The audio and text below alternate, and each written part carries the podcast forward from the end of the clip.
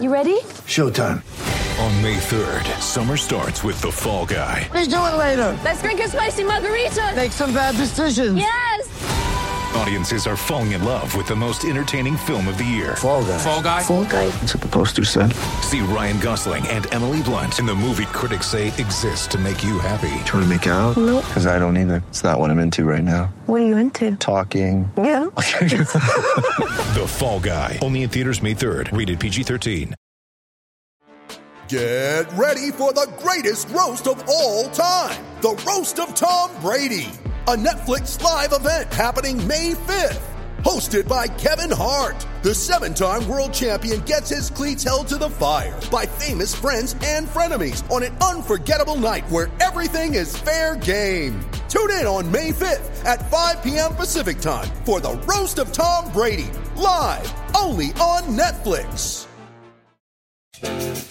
What's up, Bills Mafia? Welcome into another episode of your Friday Bills Flash Briefing. This is the episode for Friday, July 31st, 2020.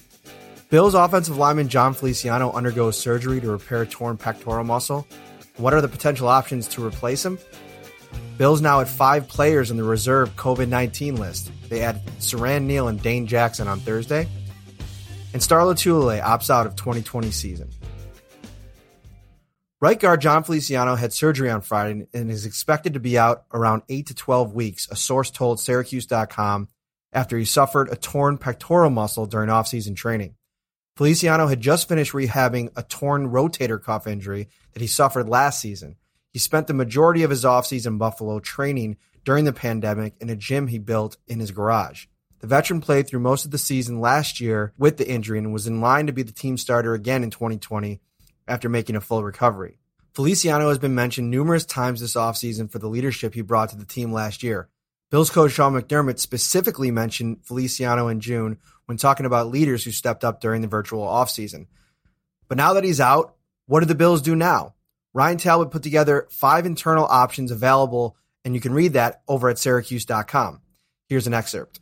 Could the Bills realistically slide Cody Ford to guard before giving him a chance to see what he can do at right tackle in his second season? It didn't seem like a realistic option when Feliciano was healthy, but the Bills could at least consider the move now. Ford had his ups and downs as a rookie at right tackle, and some draft analysts stated that the guard would be best if he played at right guard as a professional. Time will tell if those analysts are correct, but we may find out what the Bills think is his best position sooner rather than later. Kicking Ford inside to guard can only happen if the Bills are confident in Ty Nsekhe and Daryl Williams handling the right tackle job. The Bills added two more names to the reserve COVID 19 list on Thursday rookie cornerback Dane Jackson and third year safety nickel cornerback Siran Neal.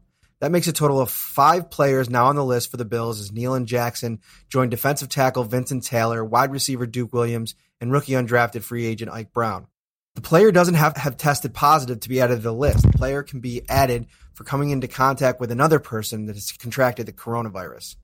Here is the statement the Bills released on Thursday after sending rookies home from the facility as a precaution. As we were informed by medical experts as training camp opened, we expected to have positive tests for COVID. With five since the beginning of the testing period last Tuesday, we decided to take a disciplined, proactive, and preventative approach to hopefully eliminating additional cases within our team. 16 players across the NFL were added to their team's reserve COVID 19 list on Thursday.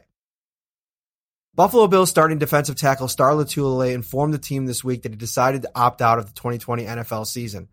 Lotulelei was scheduled to make just north of eight million this season, with four and a half million of that guaranteed. He'll now receive an $150,000 stipend instead, and the final two years of his contract will be pushed to the 2021 and 2022 season. With Lotulelei now out of the mix for the Bills on the defensive line, which has added significant depth inside and outside this offseason, free agent acquisition Vernon Butler and third year tackle Harrison Phillips will likely assume much larger roles in 2020. There you have it, Bills fans. That is your Friday flash briefing for Friday, July 31st, 2020. We're almost to August and we're almost to actual training camp where we get to get head out to practices hopefully in the next few weeks. For all your Bills content, as always, keep it locked on to Syracuse.com and NewYorkUpstate.com.